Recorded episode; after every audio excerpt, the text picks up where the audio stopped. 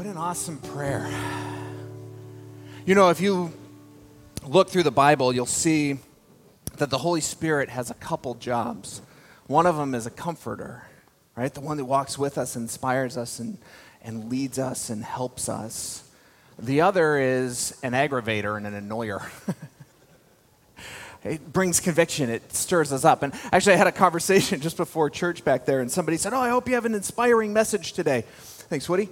And I said, Well, I will have either an inspiring one, an annoying one, or a boring one. And he said, Well, you probably won't have a boring one. So either of the other two are good. And I thought, Wow, that's a good perspective. So if I annoy you or I inspire you, awesome. Tell me about it later. If I bore you, don't tell me about it. Um, if I say something that really sounds heretical to you, my good friend Sam and Rachel are here. He's from my former denomination and teaches the class on polity and doctrine, so you can check with him and make sure I'm all right. That said, we're in the middle of a sermon series called Seeing God in Them. And last week we talked about how we need to get a bigger perspective on ourselves and our lives because we have this tendency when we get talking to the people around us that we know, that we're used to, that we're comfortable with, we have this tendency to start having God look like us instead of us looking like God. And I would, I would argue that the vast majority of places in the world where Christians have hurt people and they do, spoiler alert, when we screwed up, is because we put God in our skin and then treated the world out of that, not out of us wrapping ourselves in Jesus and treating the world out of that. And, and so, so that's what we started talking about last week. And, and this week we're going to pick up and we're going to talk about maybe some of the things that we need to let go of in order to focus on Jesus a little bit more. Um, but the story we're going to kind of wrap around here is, is the story of Abram and Sarai. Now, you have, they're the folks that started Judaism. They didn't mean to, it kind of happened. But, but they were these two people that were called by God to start following him. And there was nobody at this point that, at least from the biblical perspective, Yahweh was like leading to start a new faith. And he calls Abram and Sarah. Now, for the record, Abram and Sarai's names get changed later to Abraham and Sarah. So if I screw those up and mix them up, that's what's going on. But, because, you know, you get used to saying it one way or the other. But Abram and Sarai are called by God, and they, they, they have this amazing uh, calling and blessing that's put on them. But I want to back up just a little bit before their story. So they get called in Genesis chapter 12. Just before that is the story of the flood. And I don't know why we make this a great children's story because the entire world is annihilated, and that's cheery.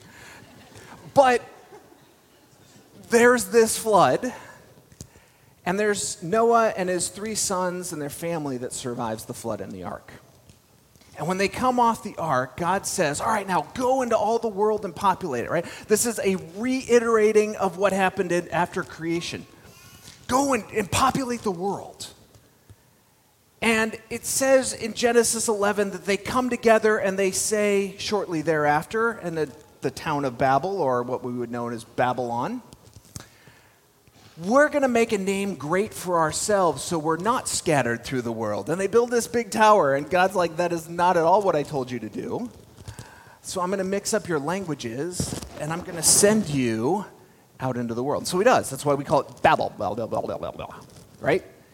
And they're all scattered. And they go to three primary regions. They go kind of north, and they go south down into Africa, and then there's uh, Shem's group, as one of the sons, stays in the Middle East, kind of Israel in that area. It's also really interesting from last week.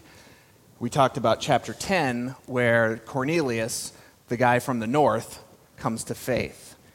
The previous chapter is the story of an Ethiopian, a guy from Africa, who comes to faith. And the previous chapter is where we see Paul, a guy from Israel, come to faith.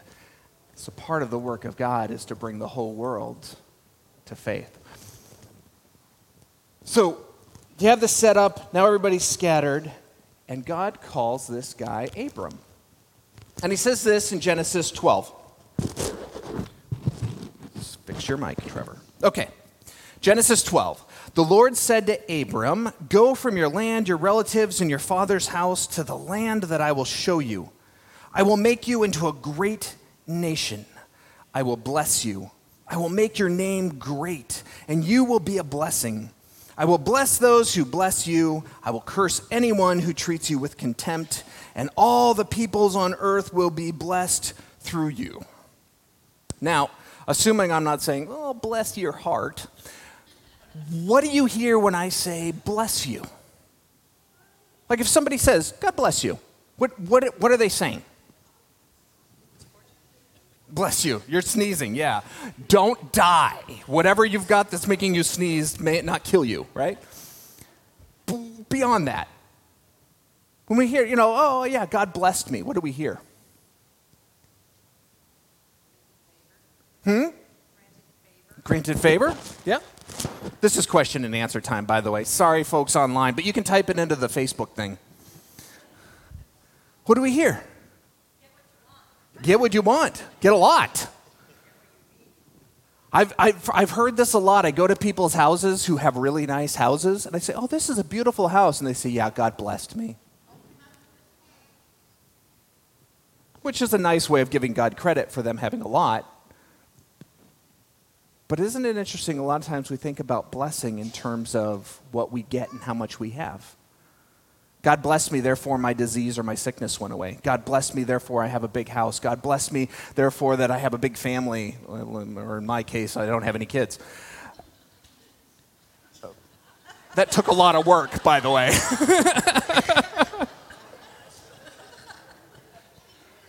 but we think about getting what we want, right?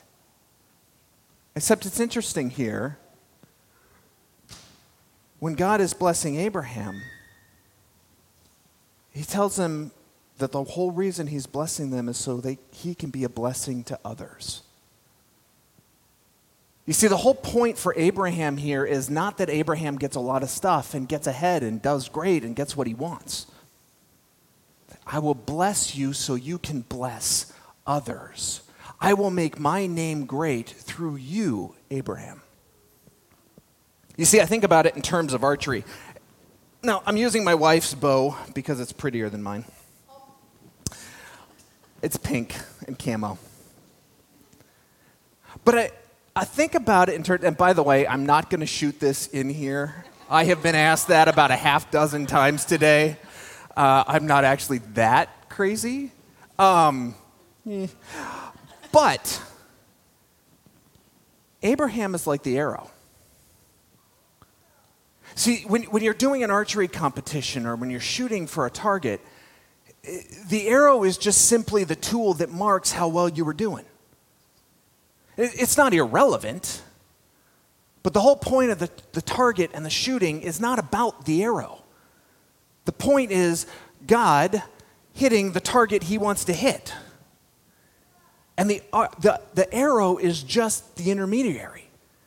It's the thing that goes between the bow and the target. And see, I, I think that's kind of what Abraham is here, right?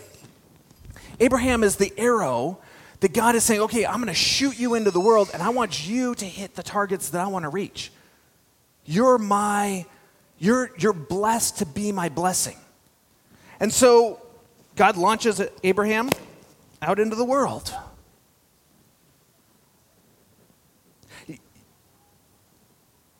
It's not about Abraham and his privilege. You see, sometimes I think we think this calling of God is, a privile, is about us being special and, and privileged, right? Like, I'm special. God called me. It's not. The reason we are called is not because we have special privilege. The reason we're called is to be given a responsibility to go out into the world to change things. And I got to tell you, eh, this back to the seeing God in them thing, that is something we really do not get culturally in America. We are all about our privilege in this country. We, we think the world should be about us, right? Like, it, we should be able to make it safe. We should be able to get what we want. We should be able to get ahead. We should have our freedoms. We should have our choice. And even if we're wronged, we should get justice. I mean, literally, we named our superheroes the Avengers and the Justice League. I was on a mission trip in Nepal a handful of years ago. Actually, when I was fairly new at this whole reaching out to people.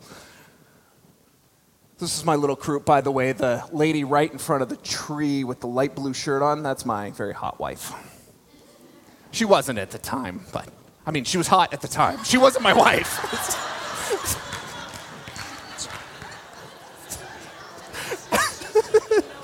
She's taking notes, yeah. My bad. but we went to Nepal and we trekked up to this area called Chamrong, which was about a two and a half day walk from the nearest road, way up in the mountains, kind of on our way to Annapurna Base Camp. And on the way back, we had to cross some bridges that were kind of like this because there's these big gorges. It was a ton of fun. But at one of the bridges we came to, well, at the time, Nepal was in political chaos. And there was a group of Maoist rebels that controlled this region. And so we came to this bridge, and there's these guys standing there with AK 47s. And they go, if you want to cross this bridge, it'll cost you, and it wasn't a massive amount, but for our team, it was close to $1,000, which we hadn't budgeted for. And some of myself included, some of the Americans were like, they can't make us do that this isn't their property. This is the Nepali thing, and we paid our, you know, our permits to be here, and blah blah blah blah blah. And an AK-47 is a really good persuader. So we paid them, and they let us go. And I remember being so indignant. Like these are hooligans; they're not allowed to be here. How, we need to make this right. Who do we call? How do we fix that? And the Americans were raging and upset about how our privilege had been infringed upon. You know who didn't have a problem with that? The Sherpas. They were just like, well, it's kind of normal. Why is this a problem? Like, oh, it's inconvenient. You see, my American privilege said, I need to have it be right in my way. I need to be protected and safe. And you know, there are times when we step out and the world is not safe. The world does not treat us like we want. And here's the deal I learned from that that so often I interpret the events of the world and how it affects me. There were far bigger problems and bigger things going on that there were Maoist rebels there being able to shake people down in Nepal and the governmental turmoil and all of that. I was a bit player. It was not about me. And so often we orient our world and even God around ourselves. Something bad happens and we get sick. Someone breaks into our house. Something bad happens to whatever. God, what is going on? Why don't I matter? Why isn't this about me? You need to fix and reorient everything because I'm uncomfortable.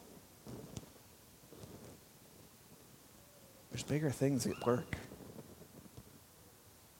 And sometimes you get stuck paying guys off with AK 47s. it doesn't mean you don't matter,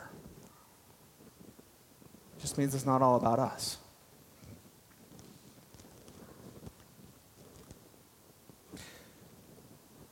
So God tells Abram and Sarah, Go to the promised land, I'm going to give it to you, and you'll worship me. And so they do. They set out like staple this thing or something. They set out to the promised land. They come to Canaan. And they go to the, tree and they build an altar and they worship the Lord. Then they go into the hill country outside of Bethel and they build an altar and they worship the Lord. And there's this calling and they're in there where they're supposed to be and they're super, like, you know, worshiping God. And that's great. And then they start wandering down and they end up in the Negev, which is a desert. And then there's a famine, surprise, surprise, in a desert. And so then they go down to Egypt. Now, this is a little sidebar, just a fun thing to ponder on. Egypt is almost is a lot of times symbolic of the world in scripture. And the promised land is symbolic of living with God. And I see a lot of my faith journey in this where ah, God called me, I'm super excited, yay, and I'm worshiping, and you know, it's abundant and things feel great, and then I kind of end up wandering into a desert and it gets really dry and famine and uh, and then pretty soon you start doing going back out into all the things that you did before. Pretty soon you stop looking at the world through the eyes of faith. By the way, that's a little sidebar for you. So they go down to Egypt. And this great man of faith who's going to build, well, at least three of the largest religions in the world, right? Judaism, Islam, and Christianity, says this to his wife. When he was about to enter Jesus, or Jesus, excuse me, when he was about to enter Egypt, big difference, uh, he said to his wife Sarai, Look, I know what a beautiful woman you are. When the Egyptians see you, they will say, This is his wife. They will kill me, but let you live. Please say you're my sister, so it will go well for me because of you, and my life will be spared on your account. Now, first of all, way to suck up to his wife. Oh, you are so beautiful. Guys are going to kill me to get to you. Second of all, can I point out here, Abram is 75 at this point, and she's 65. So, go them.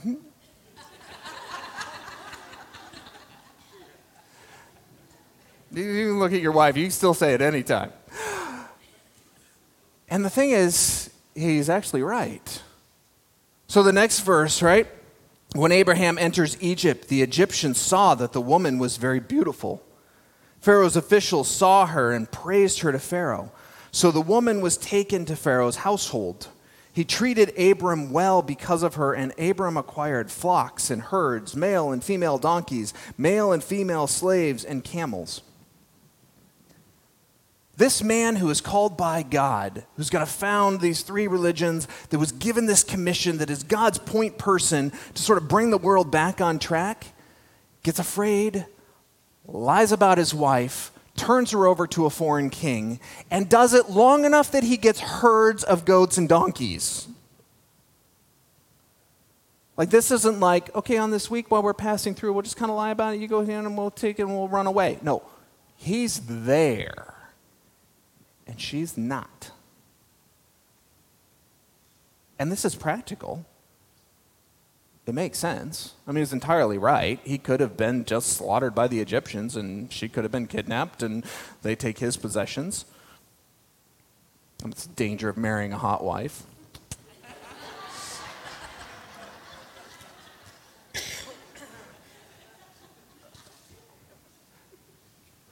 and it was very practical, but it was fear based.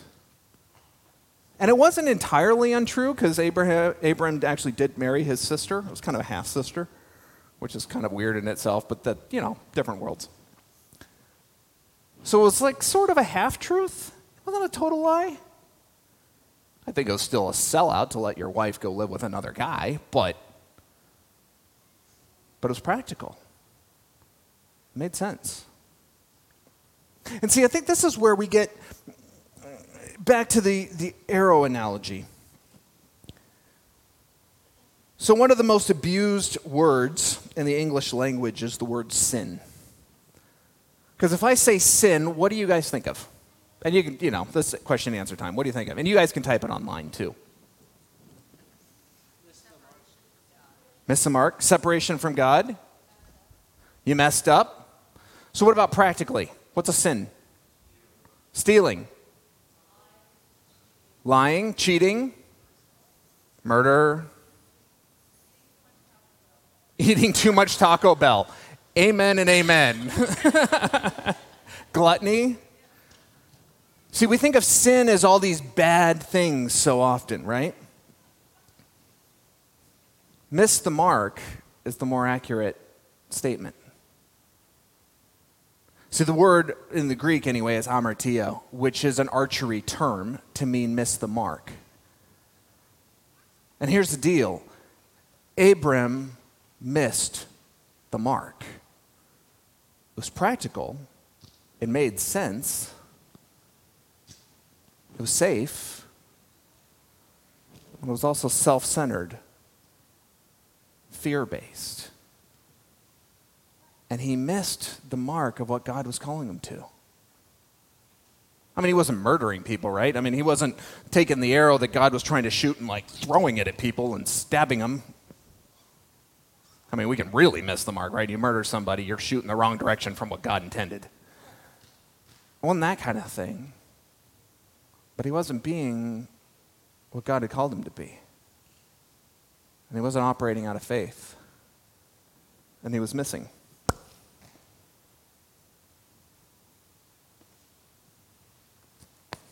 And here's the deal it had consequences. You know, when I was down in El Salvador on one of my first mission trips, of course, I knew everything there was to know about missions, being that was my third or fourth trip. I was leading this team, and we were going to build this this church. So there was this uh, old trucking depot kind of a thing that had been given to the church, and the church wanted to put in a concrete floor and paint it and turn it into a new building for themselves. And so they had invited us to come and do it. And as we're there, you know, it, the, this, well, first of all, time-wise, we, all right, we're going to start at 8.30, and we show up at 8.30, and of course, the El Salvadorians don't show up until 10. And then we sit around and we have tea and hang out until finally a truck shows up, flatbed, and they unload that gravel, pile of gravel there, and then another truck shows up and they unload all the sand, and then another truck shows up. Anyway, it's about noon by the time we're supposed to get started. We've got three days to do this project. And so, super annoyed, like, oh, but how inefficient, this is what you said you were going to do, and why didn't you do this, and this is what you're going to work with, and this is their plan for how to make the concrete. Go to the next picture. So, what they do is they take the sand and the gravel and they build like a, a little volcano crater. And then they have some 65, 70 year old woman carry a five gallon bucket of water, true story, fill the center of that up with water. And you get four or five people and you, with shovels and you walk around the outside and you just shovel the stuff into the, into the center. And you just keep doing it and you mix it right there on the floor. And then when it's all mixed, then you start you know, shoveling it into the wheelbarrows and take it where you want to go. And I'm watching this process and I'm thinking, we need a cement mixer. like we don't we only got three days. Now we only have like two and a half days and they're probably not going to start at the beginning of tomorrow either. So we need to step this process up. And so i asked through our interpreter how much is it to rent a cement mixer? And they're like 40 bucks for the day. I was like we can do that. No problem. Never mind. That was about four days six days worth of salary for the guys that were helping us from the church so we rent this cement mixer and they bring it up, and of course, it doesn't have gas. So then we have to find a gas can because nobody has gas cans. They don't rent cement mixers for four days worth of wages. So they send somebody and they find a gas can, they borrow it, they bring it back, they fill it up, they start to fire it up. It kind of works, it doesn't work. Meantime, our little local folks are just making concrete. Long story short, we left that night. We'd done one load with the cement mixer, and they'd covered about half the space by doing it by hand. And the next day came back, and they just powered it out. I missed the mark. I mean, I wasn't sinning. I didn't do something horrible and bad. I was just only seeing the world through my eyes, trying to force my will and my culture and my expectations on these people to do things the way I thought it needed to be done. I missed what God had for me and for them. And I think that's so easy to do, right? Mean, we take ourselves and our culture and we look at the world and we say, you need to do it like this. This is where it might get a little bit annoying to some of you. Why does the whole world need to be a democracy? Trying to force places to be democracies in some ways have made so much chaos. I'm not saying democracy is bad, I love it. I voted yesterday. but we project in our ignorance, in our culture, in our understanding onto the world how things have to be.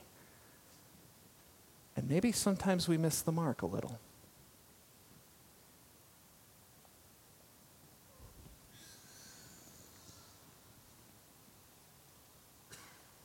You know, I was talking to Sam, who's one of my favorite ignorant er, ignorants.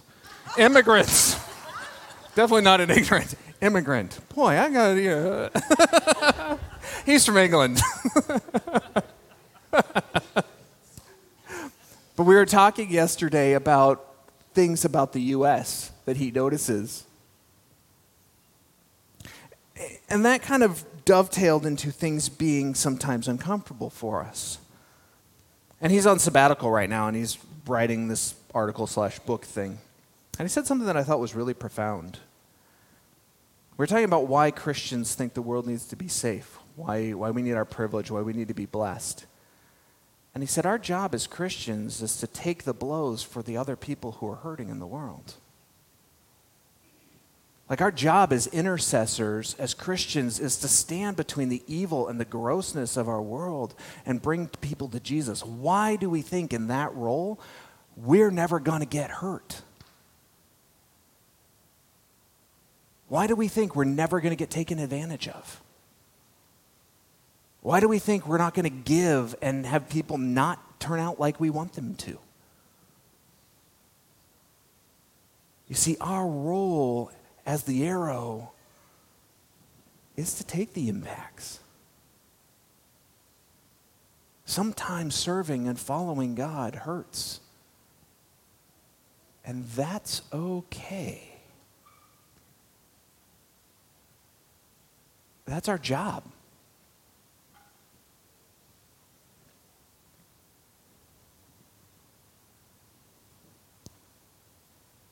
You know, Abraham Abram wasn't called because he was special and amazing.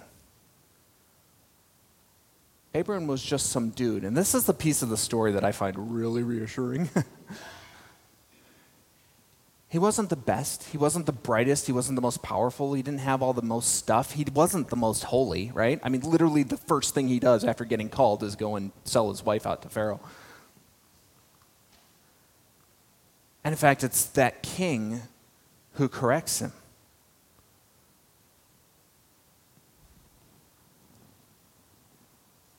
Well, I'll get to that in a sec. But Abraham was just a guy.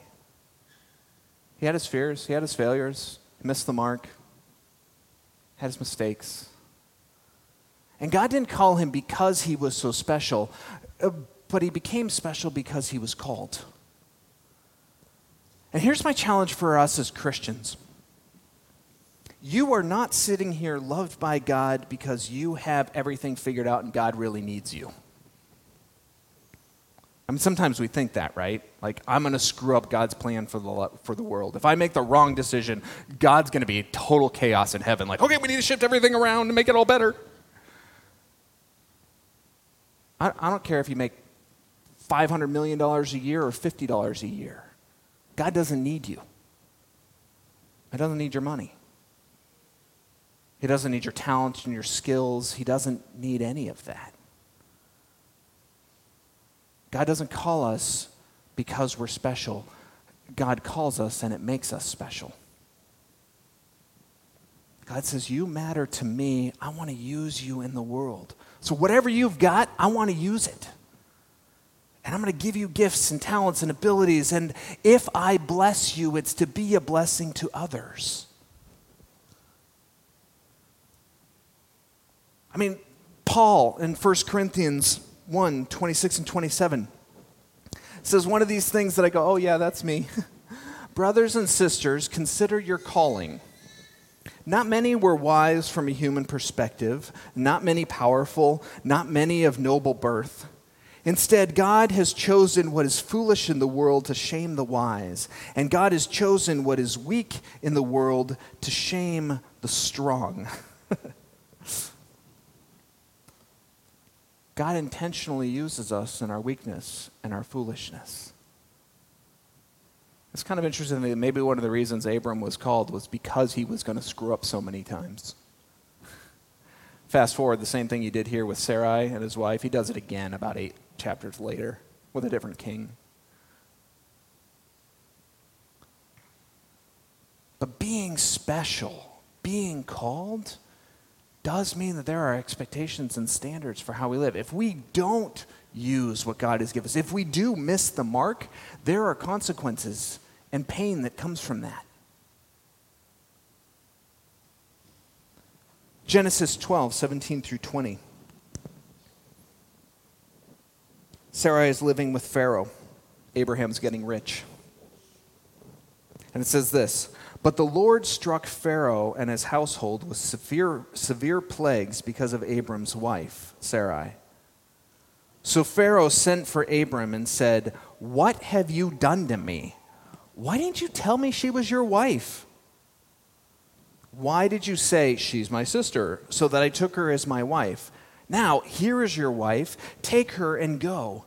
Then Pharaoh gave his men orders about him, and they sent him away with his wife and all he had. Here's the deal this special person of God who is missing the mark, his missing the mark, his sinning, hurt a lot of people. It certainly hurt the people that got the plague. It certainly hurt Pharaoh, hurt his wife, hurt his family. And it also meant that he was sent away because it hurt God's reputation. You see, God isn't like, how dare you do that bad thing? I'm going to smack you. God's like, look, you've missed the target. I can look at all the chaos. And I think how often we as Christians have missed this calling of God. We get so focused on political ideologies on Facebook. How many people went, I'm sending them away? I don't want to hear that. And they've pushed, hopefully, God out of the building with it.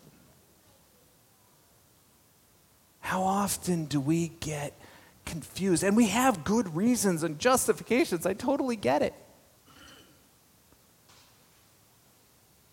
but we miss the mark. And people get hurt.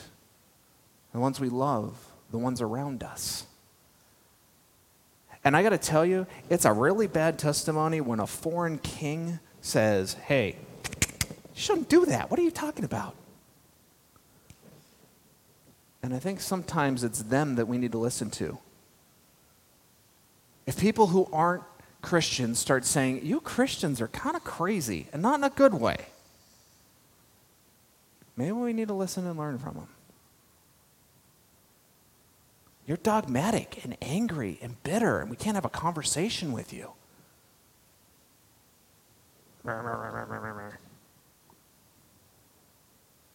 We have something to learn from them.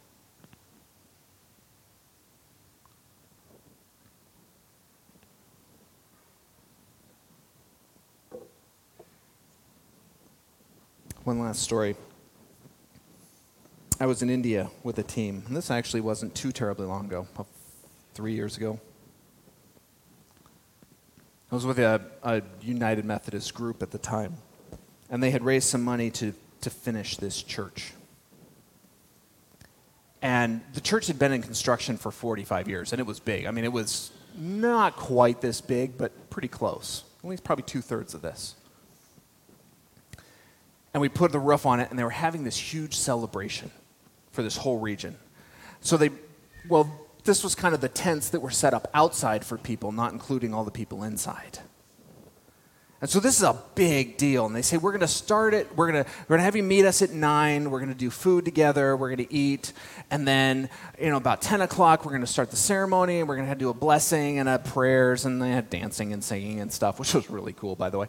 And and then we should be done by about one, and you guys can go back to doing what you're going to do. And we are going to go back to the hotel and kind of have a rest. It'd been like 10 days or eight days of just labor and hard, sweaty, whatever. So we're like, awesome, we'll be there to celebrate.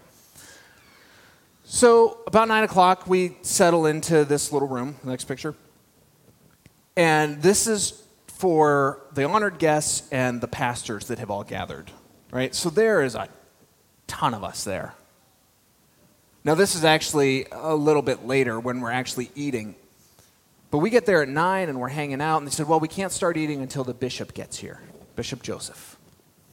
So, all right, well, no problem. You know, I mean, uh, everything runs a little slower in other parts of the world. So, whatever. 9:30 rolls around, 10 rolls around, 10:30 rolls around, 11 rolls around. Like, where in the world is this guy? And the Americans, of course, are being, what are we doing? We're hungry. We want to eat. Where's this guy? We were supposed to have started an hour ago. What's going on? Blah, blah, blah, blah, blah. And one of the other pastors explained to us, well, I'm sure he's on his way, but when he's driving down the street, if somebody comes out and they recognize his car, they'll flag him down and ask him to pray for them. And so he stops and he pulls over and he prays for whoever's flagging him down. And I was like, yeah, but He's like two hours late. Like, can't he just, like, God bless you and move on or pray for him later? And this pastor looks at me and he goes, You don't want the bishop to pray for people? And I was like, Yeah, dang.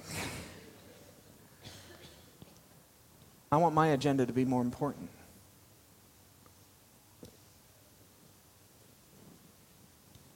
How quickly I get things backwards in the church. What are we really about? What defines us? Is it seeing the hurt and the pain in the world and letting God use us to hit that? Or is it, nah, it's my agenda and I want it my way and things should have worked out better and how dare you and why not? And all the stuff that comes with that. Because it's really easy to get off mark. As we close, worship team's going to come back up here. And anything I've said has inspired or annoyed you pray into that. If there's ways you realize, man, I've been off mark. This is what we call repentance turning around, getting re aimed, retargeted.